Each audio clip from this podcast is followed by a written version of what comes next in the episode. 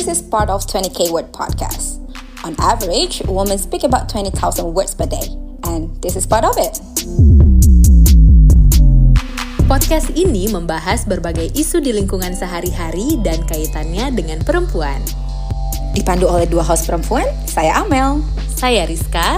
Selamat, mendengarkan. Episode 7 saatnya kita membahas tentang suatu tema yang sebenarnya sudah disarankan sama salah seorang yang kayaknya setia banget dengerin kita ya Yay. dari awal. Shout out to the listeners. Eh, spesialnya buat Dila. Yes, thanks to Dila. Makasih banyak udah nyaranin untuk next topik kita apa. So, here we go. Talking about something that is felt or felt by most people ya. Iya. Dan eh, kita bicarain ini juga karena kita ngerasa sepertinya setiap hari kita struggle sama hal ini gitu. Iya. Sedikit spoiler teman-teman bahwa sebenarnya setiap kita memulai um, topik, kita tuh selalu kayak mikir aduh kita harus ngomong apa, kita harus kita openingnya kayak gimana. It's simply because we feel like insecure about what we are going to do in the podcast and what we are going to talk about in the podcast kayak gitu. Iya, makanya hari ini kita memutuskan untuk ngomongin tentang insecurity. Feeling insecure. Yes. Who? What's your biggest insecurities, Kak?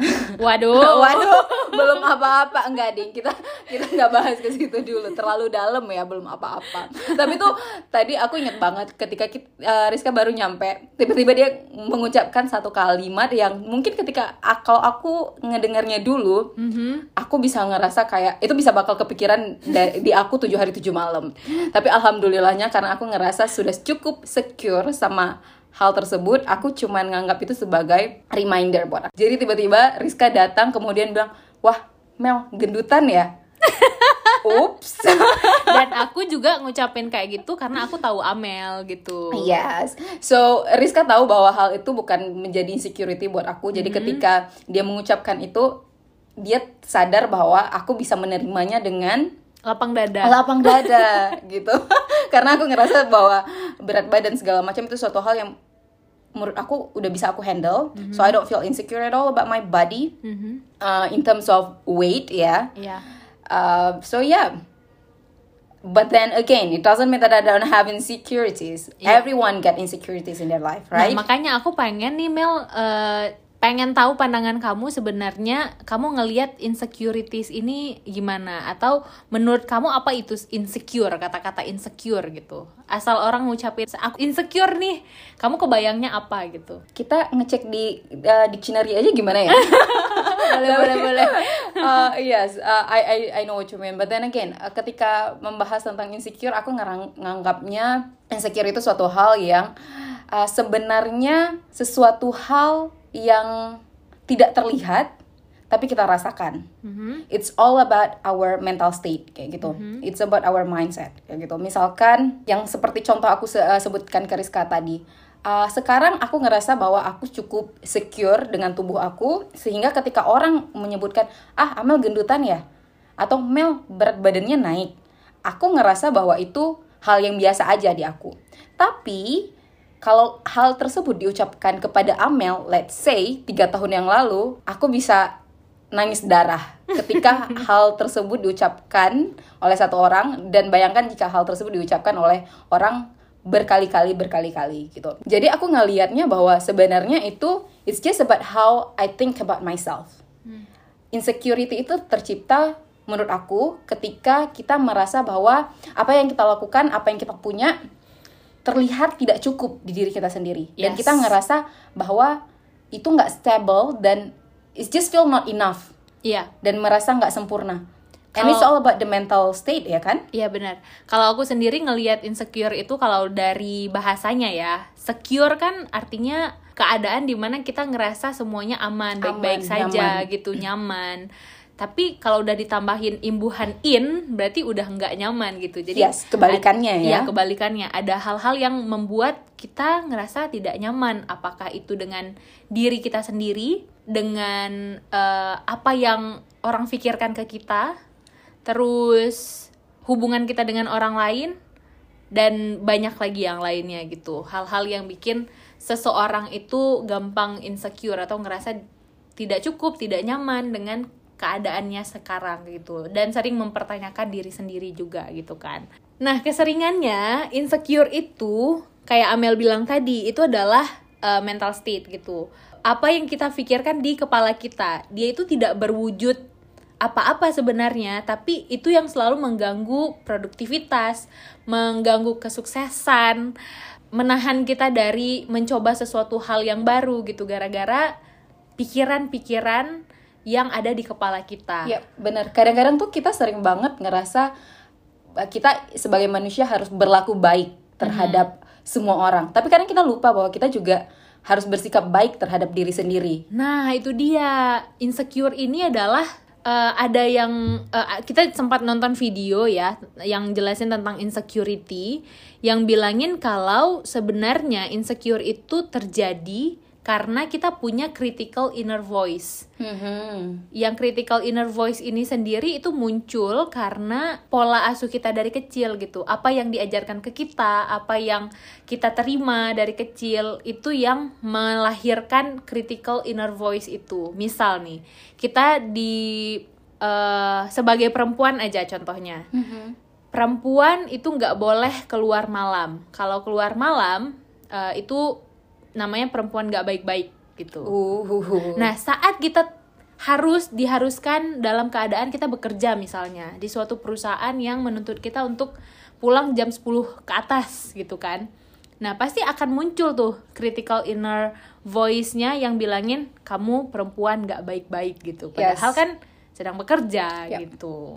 Itu Dan contoh, ya. itu hal-hal yang biasanya dibentuk karena mungkin lingkungan juga ya. Iya. Lingkungan. Tapi uh, aku pernah nonton kah bahwa sebenarnya memang lingkungan itu sangat berpengaruh terhadap pola pikir kita keti uh, khususnya ketika kita udah di usia sekarang ya. Apalagi kita sudah banyak mengenal orang di bertemu dengan banyak orang kita dibesarkan dengan lingkungan seperti apa gitu. Itu tentunya berpengaruh terhadap apa-apa yang uh, kita pikirkan di dalam kepala kita. Nah, aku juga pernah nonton bahwa ternyata di salah satu video tersebut menyebutkan bahwa fundamental values yaitu nilai-nilai dasar di kehidupan kita itu dibentuk ketika seseorang atau seorang anak berusia di bawah enam tahun okay. gitu. Jadi walaupun lingkungannya seperti apa, uh, mungkin lingkungannya itu mungkin sangat dis, uh, sangat gimana ya ibaratnya sangat suportif atau mungkin kebalikannya segala macam tapi ketika fundamental values yang dibentuk ketika di bawah umur 6 tahun itu itu yang bisa bikin uh, kita bisa menapis itu semua atau bikin kita lebih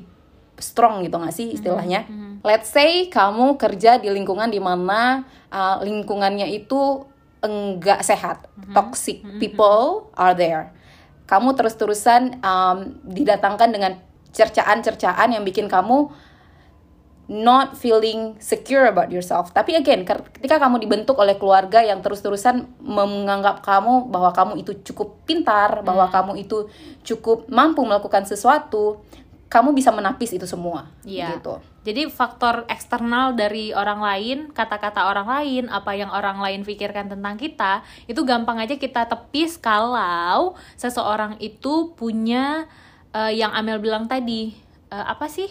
Fundamental values-nya. Nilai-nilai fundamental yep. ya yang dibangun sebelum berusia 6, 6 tahun. tahun. Jadi mungkin dari yang Amel ceritain tadi juga aku bisa nyimpulin ya kalau uh, masa kecil seseorang itu bisa sangat menentukan gimana kita di masa depan gitu saat kita dewasa. Karena kalau kita ngelihat beberapa kasus kriminal, kasus korupsi, yes, kasus pelecehan seksual ya yang memang parah. Uh, salah satunya yang di Inggris mm -hmm. yang cowok berpendidikan katanya tapi dia menjadi pemerkosa gitu. Yes. untuk cowok malah gitu. Kalau kita mau mikir seseorang itu akan baik karena pendidikan mungkin itu agak sa salah gitu ya. Oh, karena kita melihat banyak sekali contoh orang-orang yang berpendidikan yang malah melakukan ke hal-hal buruk ya. hal-hal buruk gitu kriminal iya. dan kekerasan dan lain-lain contoh gitu. kasusnya sebenarnya juga aku uh, baru ngeliat nge salah satu video di um, sosial media juga seorang wanita yang dia kerjaannya itu membuat uh, film dokumenter berkaitan dengan uh, woman empowerment salah satunya tentang kejadian uh, pemerkosaan di India gitu. Jadi si perempuan ini, si ibu ini melakukan membuat video dokumenter selama 2 tahun dan ternyata dalam uh, dalam video dokumenternya yang terjadi adalah seorang wanita diperkosa secara berkerumun oleh enam lelaki di public transportasi kayak gitu.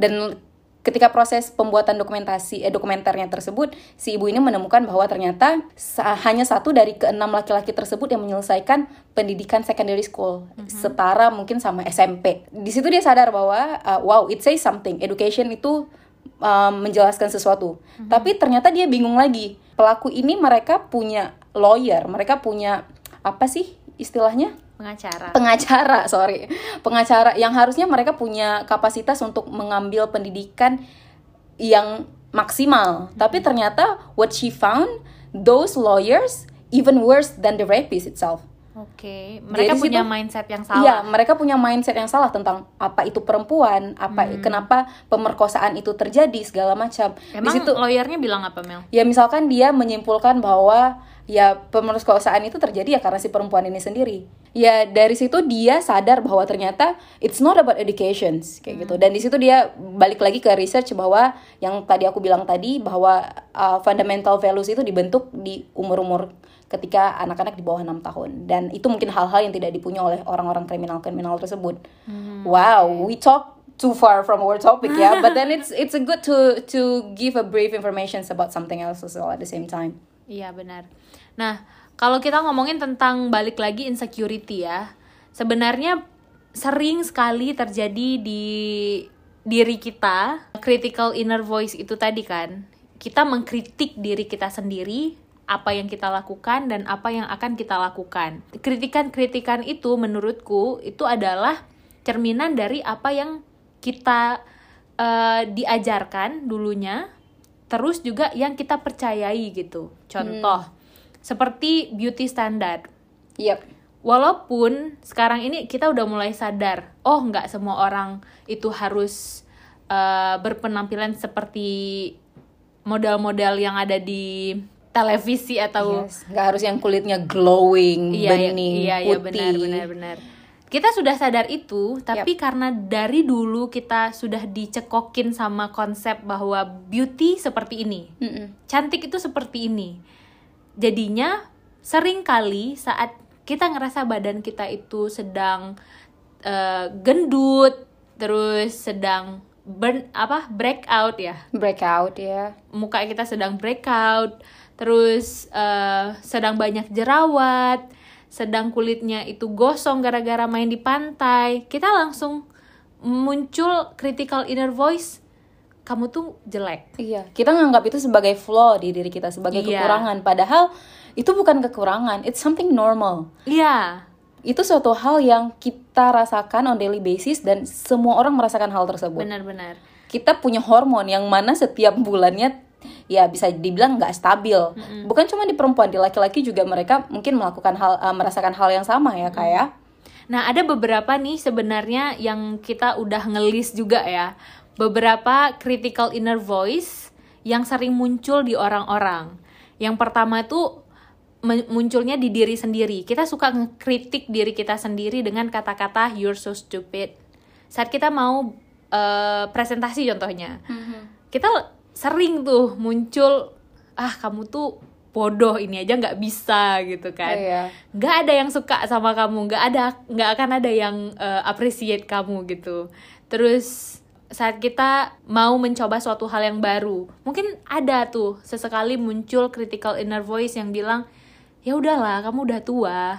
Kamu tuh terla- terlalu Iya, tua kamu untuk terlalu cowok ya kamu terlalu umur kamu tuh nggak harusnya ngelakuin itu lagi iya gitu. benar-benar atau bahkan ketika kamu udah mencoba melakukan itu ah ngapain sih kamu ngelakuin itu orang juga nggak akan sadar tentang Iya. apa yang kamu lakukan dan ini yang paling sering kita rasakan ya kayak Iya, benar-benar. to be honest. kita terlalu memikirkan apa yang orang lain akan Iya. pikirkan tentang kita padahal gitu. kita ingat lagi rencana awal kita memulai podcast ini apa itu untuk diri kita sendiri kenapa kita harus banget peka terhadap apa yang orang pikirkan terhadap produk kita gitu Iya. hanya takut bahwa orang tidak mendengarkan kita ya again it's not about people listening to us it's about us making a voice about our thought ya kan Iya benar-benar. Dan kita kan masih bertahan, alhamdulillah sampai 7 episode ya. doakan ya semoga makin tetap berjaya ke depannya Dan itu salah satu yang membuktikan kalau kita sudah melawan inner voice kita itu selama ini sih, Mel, menurutku ya. kalau menurutku juga kita masih berproses Iya, ya. masih Kita berproses. benar Yuk, coba eh, kamu punya nggak contoh-contoh eh, lainnya dari critical inner voice yang sering muncul gitu, kira-kira di orang? Eh, banyak sih misalkan eh, ada orang kita balik lagi tadi critical inner voice itu bukan apa yang orang bilang ke kita ya. Lebih ke skenario yang kita bentuk Iya, di iya, kepala iya. kita sendiri. Misalkan kayak "Ah, lihat tuh di kamu. Kamu tuh gendut berat badan kamu nambah. Well aku nggak merasakan itu sekarang jadi I feel so secure but there are so many people out Iya, there yang merasakan hal seperti itu gitu. Terus misalkan lagi uh, sometimes and this is quite often ini merupakan satu hal yang cukup sering aku rasakan. Kadang-kadang aku mengucapkan ke diri sendiri you're so boring Amel gitu. Mungkin this is sad to say but then I do that a lot. Oke, terus ini juga, there's something wrong with you. Hmm. Saat kita ngerasa kita mem- membuat suatu kesalahan, terus kita langsung langsung langsung aja tuh bilang ke diri sendiri, kayaknya ada yang salah deh sama Iya. kamu gitu. Kok kamu True nggak bisa kayak ini? Kok kamu nggak bisa seperti ini?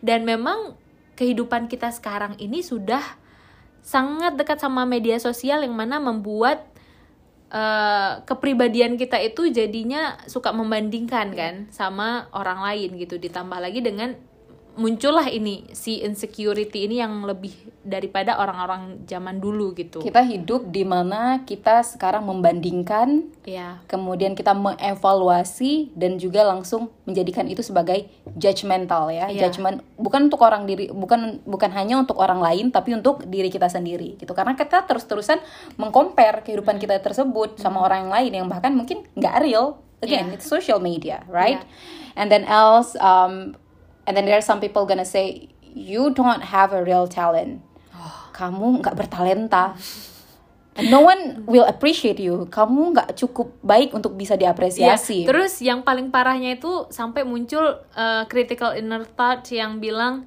why don't you just give up Udahlah, nyerah aja. Mm-mm, ngapain juga ngapain Iya. dilanjutin Kamu nggak tahu apa yang sedang kamu lakukan sekarang. Iya benar-benar So that kind of thought is are so harmful ya. Iya.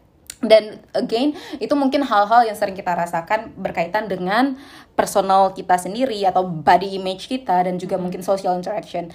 Dan ternyata dalam sebuah hubungan juga hal tersebut bisa terjadi kah? Iya, yang namanya insecure itu terjadi di mana-mana ya. Salah Yap. satunya di hubungan antara kita sama orang lain. Contohnya kayak kita ngerasa gak akan ada yang suka sama kita. Yap. Terus kalau kita buat pasangan kita itu marah, kita langsung uh, insecure. Ini nih salah kamu nih, makanya dia marah gitu ya Iya. kan. Mungkin aku terlalu nyebelin kali ya, makanya dia marah. Atau aku nggak usah ngeteks dia lagi karena Annoying. annoying.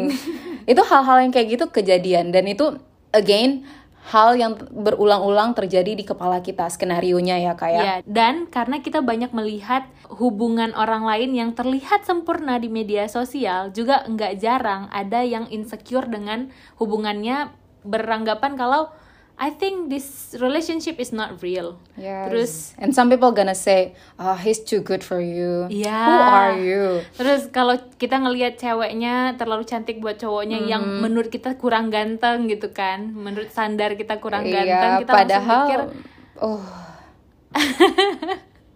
Padahal ya kalau selama mereka saling mencintai dan saling nyaman, kenapa harus ditentukan sama fisik sih gitu Iya, ya dan kan? mungkin lagi karena juga itu kan eh, pikiran kita lagi tadi ya. Um, kita punya standar standar tertentu terkait masalah kecantikan, eh, hubungan relationship yang sempurna itu seperti apa gitu. Jadi seringnya kita mengcompare hubungan kita dengan orang lain. makanya Terus tum- timbul Aha. insecurity insecurity itu. dan yang paling sering nih kak, yang paling sering ya di perempuan-perempuan yang di umur-umur kita, itu bakal ada orang-orang yang uh, mengatakan bahwa perempuan jangan sekolah tinggi-tinggi, nanti laki-laki itu takut. Dan hal tersebut itu terus-terusan diucapkan oleh orang-orang sekitar kita dan berulang-ulang juga terjadi di skenario nya terjadi di kepala kita. Saat kita memutuskan untuk seperti oh saya mau sekolah lagi, pasti Iya, insecurity-nya adalah kata-kata orang-orang itu tadi Iya. yang muncul di kepala kita lagi gitu ya Iya. kan. Nah, selain yang di relationship antara kita sama pasangan atau sama orang lain, ternyata insecurity juga dialami sama orang tua pasti, Tentu. apalagi ibu baru gitu kan yang baru melahirkan anak pertama. Pasti banyak muncul eh, hal-hal yang bikin dia insecure contohnya muncul pemikiran-pemikiran yang bilangin kayaknya kamu seorang ibu yang nggak baik deh gitu kok kamu ngasih susu formula sih untuk anak Iya. kamu terus eh, kayaknya eh, anakku terlalu kurus deh Iya. Ka- kayaknya anakku terlalu gendut deh gitu Ya, dan tentu saja hal-hal tersebut juga muncul karena ya ucapan-ucapan orang sekitar Nah, juga ya. dia. Yang kadang-kadang pertanyaan-pertanyaan yang bikin menurut orang itu ya ah basa-basi. Mm-mm. Tapi kita nggak pernah tahu ucapan-ucapan seperti apa yang bisa masuk ke kepala orang dan menyebabkan hal tersebut stuck di pikirannya dan bisa jadi sangat harmful kayak gitu. Kadang-kadang kita bisa dengan mudahnya bilang, "Eh, anaknya kurus banget kok." Iya, terus kok anaknya nangis terus gitu? Kok kamu nggak bisa jaga Oh. anak gitu? Terus kita bukan parent ya kak tapi Iya. ngebayangin harus mengucapkan itu kepada orang lain juga atau Wow. menerima kata-kata itu setiap hari sebagai seorang ibu baru yang baru juga mau belajar. Yes. PR-nya masih banyak terus tiba-tiba ditambah sama hal-hal kayak gini. Ditampar bukan ditambah malah. Bukan ditambah ditampar. Benar-benar dengan kata-kata yang seperti tadi kata-kata yang sangat buruk sebenarnya Ya. ya. Oke, tadi kan kita ngebahas insecurities in general ya kan kak. Nah, karena ini podcast kita adalah again slogan kita membicarakan tentang perempuan, tentunya kita juga bakal ngebahas how insecure insecure-nya perempuan. Benar hal yang paling sering dirasakan oleh perempuan. Kalau kamu sendiri apa Mel? Um, well, let's just mention several and then we'll we'll we'll mention whether it's relatable for Oh, us or Oke not oke ya. oke. Yang paling sering kayaknya itu body insecurity ya. Mhm. Apakah kita bisa fit sama standar Iya. kecantikan yang ada gitu? Misalkan harus tingginya s- di Segini. atas 160 Iya, yang terus semampai. Eh, apa BB-nya itu berat Di bawah badannya- 50 kilo. I- i- itu cungkring namanya. ya terserah lah ya, penting kurus gitu, Bu. Atau mungkin kulitnya harus putih, harus bening. mulus, tidak boleh Iya. ada jerawat setitik pun Iya, gitu benar. kan. Aku dulu itu suatu hal yang aku khawatir banget loh Kak, to be honest. Aku mungkin karena uh, teman-teman di sekitarku mungkin atau yang udah pernah ketemu sama aku pasti tahu bahwa aku tidak punya kulit sebening artis-artis Korea. dulu aku pernah khawatir dengan warna kulitku sendiri, tapi sekarang aku ngerasa bahwa this is my skin kayak gitu dan uh, it's still pretty anyway kayak gitu. Dan aku cukup merasa secure sih untuk hal tersebut. Tapi bukan berarti ya kamu nggak melakukan apa-apun untuk merawat diri ya kan? Benar. pasti ngeluarin uang cukup banyak untuk perawatan karena Ya. kita juga nggak mau kalau kulit kita itu bermasalah gitu Ya. bermasalah dalam artian eh, nggak sehat kering terus berjawa- berjerawat berminyak itu kan nggak sehat ukurannya Kuncinya adalah sehat. ya. sehat ya. Terus insecure yang sering dialami sama perempuan juga tentang eh gimana caranya menjadi istri dan ibu yang baik gitu.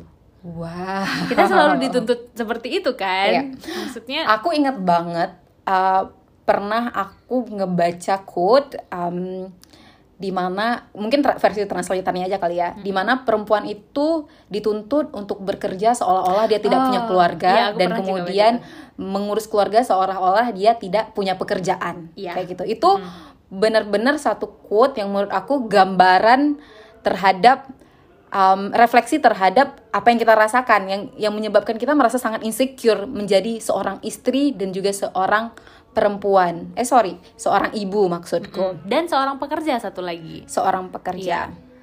Ini insecurity yang sering dihadapi sama perempuan tapi mungkin jarang ya dihadapi sama laki-laki apalagi di keadaan sosial kita. Yap. nggak pernah tuh ada bukan nggak pernah sih sangat sangat jarang ada yang bilang eh, atau laki-laki ya yang keluar dari mulut laki-laki itu kayak kata-kata aku sudah menjadi eh, suami yang baik nggak sih? Sudah menjadi ayah yang baik nggak sih untuk Yap. anak-anak dan istriku? Itu mungkin jarang sekali. Kalau aku pribadi ya jarang menemukan itu di lingkungan sekitar aku gitu. Benar benar benar. Tapi eh, udah mulai terasa sih ada beberapa yang udah mulai mencoba untuk mengangkat itu gitu kan. Dan udah mulai peduli tentang laki-laki itu juga harus uh, berusaha menjadi suami dan ayah yang baik gitu Iya. dan aku rasa kalau trennya itu bisa berubah terus kita akan hidup di uh, dunia yang lebih baik gitu Benar. Atau misalkan contohnya yang mungkin paling sering kita temui juga ketika sebuah pasangan, uh sebuah pasangan, uh, mereka belum dikaruniai anak, Oh, iya. padahal mereka sudah berusaha bertahun-tahun, let's say, yang mirisnya adalah sering disalahin perempuan, si perempuan. Pertanyaan itu bakal muncul di perempuannya. Iya, gitu. benar-benar. Padahal mungkin it's something goes wrong with the husband gitu. Kita nggak pernah tahu, tapi selalu tuntutan-tuntutan itu terjadi di perempuan dan itu yang Iya. menyebabkan kita ngerasa cukup dan sangat insecure terhadap status kita sebagai perempuan, ibu, istri dan perempuan eh, pada umumnya pekerja ya. Mm, mm, mm. Oke, what else kak? Eh, yang lain selain itu semua mungkin juga ada hubungannya seperti yang kita bilang tadi ya nggak usah kuliah terlalu tinggi nggak usah punya karir yang terlalu gemilang Iya, kita mulai nggak nggak ngerasa nyaman dengan atau aman uh, dengan hal-hal yang berkaitan dengan kemampuan intelektual kita. Iya, Gitu. yang berhubungan dengan kemampuan intelektual. Eh, banyak perempuan yang punya eh, fear of success, Yap. sebutannya karena yaitu sosial konstruk tadi perempuan Mhm. itu ya harusnya seperti ini, seperti ini, seperti Iya. ini gitu. Perempuan itu nggak harusnya bekerja, tapi harusnya di rumah. Saya sangat appreciate ya orang-orang yang menjadi ibu rumah tangga itu sangat luar biasa menurut saya gitu, menurutku ya. Kok udah saya jadinya Formal sekali ibu ini ya. menurut aku itu eh, suatu pekerjaan yang sangat mulia karena seperti kita bilang tadi eh, value-value fundamental di seseorang itu dibangun sebelum umur enam tahun dan Yap. itu tugas ibu dan ayahnya gitu kan kalau ada ibu yang eh, memutuskan untuk tidak bekerja dan fokus untuk mendidik anaknya di masa kecilnya itu sangat luar biasa menurutku Sangat luar biasa. tapi jangan juga sampai ada pemikiran bahwa perempuan itu nggak boleh Berkarir, bekerja, bisa gitu. bekerja, karena gitu. halangan dia punya keluarga gitu. Dan ini juga karena menurutku uh, di society kita menganggap bahwa lelaki itu selalu lebih baik daripada perempuan gak sih? Jadi misalkan most of the company rata-rata bosnya itu adalah laki-laki. Ya. Semua kalau misalkan ada project apa-apa leadernya adalah laki-laki. Laki. Jadi mungkin padahal sorry. Padahal mungkin ada beberapa perempuan-perempuan yang punya kemampuan intelektual dan kemampuan um, memimpin yang juga baik, tapi karena dia perempuan, hal itu tidak dipandang. Jadi merasa ada tuntutan-tuntutan untuk perempuan-perempuan ini untuk mencoba lebih keras untuk bisa menunjukkan bahwa she can do this, Yeah. she can do that, gitu. Otherwise, she won't be seen. Dia nggak akan terlihat. Jadi hal-hal seperti itu sih menurut aku. Beberapa waktu lalu aku sempat menghadiri sesi seminar gitu kan Mel. Ada suatu teori menarik nih menurut aku yang eh, aku ingatnya seperti ini. Kenapa perempuan itu lebih dianggap eh, di bawah laki-laki? Karena sejarahnya dulu saat zaman kita masih purba kan dulu eh, pada masa itu orang-orang itu berburu dan berpindah tempat gitu kan. Nah, di masa berburu itu secara fisik memang laki-laki yang paling bisa melakukan itu. Iya. Dan perempuan itu kan mempersiapkan makanannya, hasil buruannya. Makanya dari zaman dulu kita sudah punya mm, pandangan kalau nggak ada laki-laki, perempuan nggak akan bisa survive. Wow. Nah, itu mungkin sejarahnya yang bisa relate juga sama masa sekarang. Itu yang aku ingat ya. Pasti banyak sejarah-sejarah lainnya lagi yang mendeskripsikan kenapa eh, society kita seperti ini memandang perempuan dan Benar, benar, laki-laki gitu. Dan ada satu lagi kak yang kita sebut dengan istilahnya imposter syndrome. Pernah dengar nggak sih kak? Iya, iya. Oke, so impostor syndrome ini adalah sindrom di mana ketika kita merasa bahwa kita ini tidak lebih baik daripada orang-orang lain gitu. Kita selalu ngerasa bahwa orang-orang lain itu lebih baik dari kita. Kita ini hanya butiran-butiran kecil gitu. Atau misalkan ketika kita mendapatkan sesuatu bukan karena kepintaran kita atau karena kita mampu mendapatkan itu, tapi karena kita beruntung atau karena kita ngerasa oh lingkungan aku mempermudah aku untuk mendapatkan itu. Jadi hal-hal tersebut, misalkan uh, yang terjadi, let's say ketika seseorang dan ini sebenarnya to be honest, this is something that is going on with me gitu aku punya mau imposter syndrome ini di mana aku ngerasa bahwa aku nggak cukup baik untuk menerima sesuatu gitu Mungkin kalau kita hubungin lagi Mel, akan banyak orang Asia yang mengalami imposter syndrome ini. Karena kenapa? Balik lagi ke pola asuh. Sangat jarang orang tua di Asia ini memberikan apresiasi terhadap anak-anaknya. Makanya saat udah dewasa, kita itu saat mendapatkan sesuatu, kita ngerasa itu bukan aku yang bukan karena aku gitu. iya Itu hanya kebetulan atau itu hanya ya beruntung aja gitu beruntung aja kita jarang mengapresiasi diri kita sendiri karena didikan kita dari zaman dulu kita sudah dibesarkan di lingkungan yang susah untuk mengapresiasi gitu mungkin itu ada hubungannya juga ya Mungkin ya pastinya karena ya kembali lagi ke obrolan kita yang pertama bahwa fundamental values itu dibentuk ketika kita kecil masih kecil usia Ya. dini gitu. Dan aku pernah aku ingat bahwa uh, salah satu um, speaker di TED Talk itu pernah nyebutin bahwa kenapa sih kita ngerasa kita ini nggak pernah lebih baik daripada orang lain. Padahal kuncinya adalah cukup ingat bahwa orang-orang yang memulai bisnis atau menciptakan sebuah bisnis atau let's say seorang penemu-penemu itu we are not less smarter than them. Gitu. Kita nggak lebih tidak cerdas daripada mereka. Yang membedakan kita dengan mereka adalah kemampuan kemampuan kita untuk mencoba mencoba mencoba terus. Nah sedangkan kita belum berhasil mencoba eh udah duluan dipatahin nih sama si pikiran uh, pemikiran ya insecure tadi gitu. Padahal just think that those people around us we are not less valuable than them. We are not less smarter than them. We are capable as capable as them gitu. Itu sih yang memang aduh mudah banget sih ngucapinnya. Teori ini su- uh, mudah banget, tapi ketika prakteknya pasti harus punya mental yang kuat nggak sih Kak buat ingat itu terus. dan butuh waktu juga untuk Benar. mengubah eh, pola pikir itu gitu karena kita sudah dibesarkan sampai umur segini kan dengan insecurity dan eh, critical inner voice yang terus-terusan ada di kepala kita susah kan untuk menghilangkan itu semua makanya sebaiknya kita harus berusaha nih Mel untuk challenge your critical inner voice Mhm. Artinya gimana tuh Kak? kita harus berusaha untuk mulai dari sekarang karena kita itu kita mulai sadar kalau critical inner voice itu nggak baik untuk kesehatan mental kita dan juga karir kita mungkin ya atau personal development kita harus mulai merubahnya gitu. Uh, ada beberapa cara sih yang udah coba kita uh, searching juga ya. Kita bisa belajar untuk yang pertama sekali dari segala hal menurutku adalah mindset. Yap. kayak Amel bilang tadi kalau kita ngerasa eh, penemu-penemu itu orang yang pintar balikin nih mindsetnya nggak ada sebenarnya yang lebih pintar dari siapa tapi yang ada itu adalah yang lebih duluan belajar dari siapa aku selalu eh, set ke mindset aku kayak gitu saat aku ngerasa jauh tertinggal dari orang lain sering aku bilang ke diri aku sendiri Eh, tidak ada yang lebih pintar. Kamu sama-sama pintar sama orang lain, tapi mungkin dia lebih duluan memulai. Jadi tugas kamu sekarang apa? Ya udah, mulai di starting point kamu aja.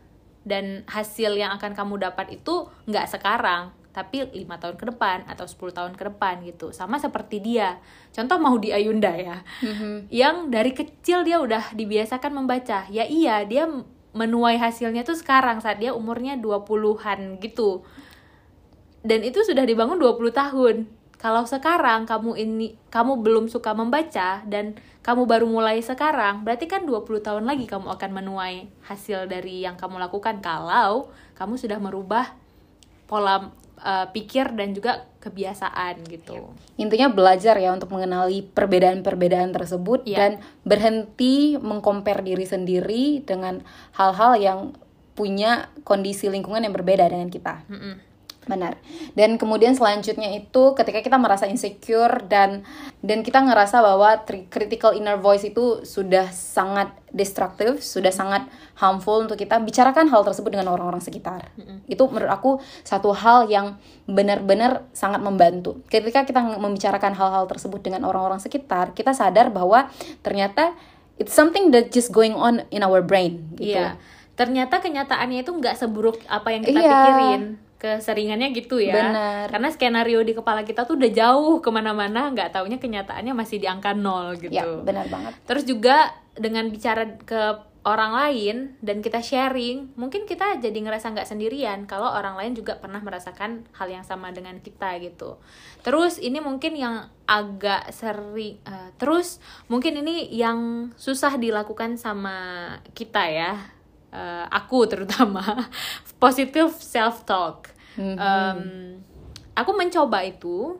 uh, tapi kadang-kadang lupa karena itu bukan kebiasaan kita dari kecil Ya. gitu. Atau yang kita sebut dengan self affirmations ya kak ya. Iya, Kalau- kayak bilangin you're enough, Yep. uh, terus you're smart, you're beautiful, you're capable. Ya. Terus apa lagi? You are strong. You're strong. You are yeah. seen. Yeah, you're Ya, seen. you're you're abundant. appreciated. Iya. Hal-hal tersebut mungkin suatu kebiasaan yang nggak dibentuk dari kita dari kecil ya kak. Jadi ketika kita dewasa sekarang susah banget menyebutkan untuk diri sendiri hal-hal tersebut. Susah banget rasanya untuk mengapresiasi dan mengaknowledge kemampuan kita sendiri gitu. Tapi menurut aku itu bisa diakalin sih kak. Uh, aku menemukan bahwa aku juga kadang-kadang susah melakukan atau mengucapkan self affirmation itu. Tapi hal yang aku lakukan adalah aku mendengarkan lagu Oke. mungkin teman-teman tahu um, lagu You're Enough Mhm. itu lagu yang kadang-kadang ketika aku ngerasa I'm I don't do enough for myself I don't feel like I'm good enough I don't feel like I'm beautiful enough I don't feel like I'm seen enough aku bakal ngedengerin lagu ini Oke. mungkin teman-teman bisa um, bisa YouTube juga atau googling lagu tersebut ya just listen dan uh, pilih lagu-lagu yang menurut kalian bisa membangun kepercayaan diri kalian gitu Mm-mm. Benar-benar. then it's not it's really not harmful to keep practicing self affirmations anyway even though it's hard for us ya Iya, and for some other people as well. Dan aku ngerasa itu adalah langkah-langkah konkret yang udah coba kita lakuin yang sukses di diri kita. Setiap pribadi aku yakin punya caranya masing-masing gitu kan untuk membunuh yang namanya si insecurity ini. Anggap insecurity ini sebagai monster. Jadi jangan suka ngasih makan monster yang ada di kepala kamu. Dia akan gendut nanti. bener banget overweight jadi berat kepala kamu ya dan eh, ini juga sih Mel eh, aku sempat eh, selama searching ini juga dapetin eh, suatu konsep di mana kalau kita ngerasa insecure terus kita suka eh, ngejudge diri sendiri menilai diri sendiri ngekritisi mengkritik diri sendiri coba eh, bayangkan kamu ngucapin kata-kata yang kamu ucapin ke diri kamu sendiri contohnya kamu bodoh ya. Bayangin kamu ngucapinnya ke orang lain. Kamu berani nggak ngucapin itu ke Yap. orang lain? Kalau kamu nggak berani ngucapin itu ke orang lain kenapa harus ngucapin ke diri sendiri? Kok kamu nggak sayang sama diri sendiri Benar. rasanya? Iya kadang-kadang kita tuh ya pengen berbuat baik. Kita tahu konsep berbuat baik tapi kita lupa bahwa berbuat, baik itu ke diri, ke diri sendiri, sendiri dulu Bener. baru ke orang lain gitu. Iya. nah itu memang yang paling susah sih untuk sekarang dipraktekin tapi nggak ada yang namanya kata terlambat. Ya ya kan? Jadi intinya mulai dari sekarang belajar meyakini bahwa kita ini mampu dan apa pun yang terjadi di kepala kita hanya terjadi di kepala kita. true Ya, apa yang kita lihat tentang diri kita sendiri tidak selamanya orang melihat kita seperti hal tersebut. Mhm. It's just about our thought. And ubah mindset kita tentang diri sendiri, belajar untuk mengapresiasi diri sendiri, punya positive talk dengan diri sendiri, itu akan membantu menciptakan pikiran-pikiran yang lebih positif terhadap diri kita sendiri. Dan semoga meringankan kepala juga. Sebenarnya yang dibilang Amel adalah yang sedang kita usahakan sendiri juga ya, Iya, Mel. de- bukan artinya kita nggak punya insecurities ya Oh, kak. sangat banyak. Sangat banyak, mohon maaf sis. Millions of insecurities. Nah, ada juga satu lagi sih Mel, ini terakhir ya. Eh, yang mungkin sering aku terapin ke diri aku sendiri. Saat aku ngerasa insecure sama banyak hal, aku selalu bilang ke diri aku sendiri bahwa semua orang itu akan punya versinya masing-masing tentang kamu di kepala mereka. Bener. Tergantung informasi apa yang mereka dapat dari kamu. ya. mulai dari mengenal kamu sampai sekarang ini gitu. Jadi kamu tuh nggak bisa berharap semua orang tuh punya satu bentuk yang sama tentang diri kamu di kepala mereka. Jadi just leave it. Yeah, it's Jangan so easy lagi. sis to talk ya, but yeah. ya, seringnya gitu. Practice aku- that. Ya, aku kalau udah insecure, mikirin orang akan mikir apa ya tentang aku. capek loh mikirin kepala orang yang cukup banyak dan di kepala kamu yang cuma satu gitu jadi ya udah ya udah intinya ya udah Mhm. So yeah, thank you so much listener for listening to our podcast. kita udah ngomongin banyak tentang insecurity mulai dari sekarang semoga kita lebih bisa mengatur isi kepala kita supaya juga fisiknya jadi lebih sehat ya yeah, see you next episode. Bye. At the end of this episode, we would like everyone to practice self affirmations with us. I'm proud of myself I love to learn. I am brave I can do it. I trust myself I am enough. I am seen I am abundant. I am valuable I am unique. I am confident I believe in my goals and my dream. I am strong Anything is possible. I am perfect as I am I believe in myself. I believe in you I believe in you too, Kak.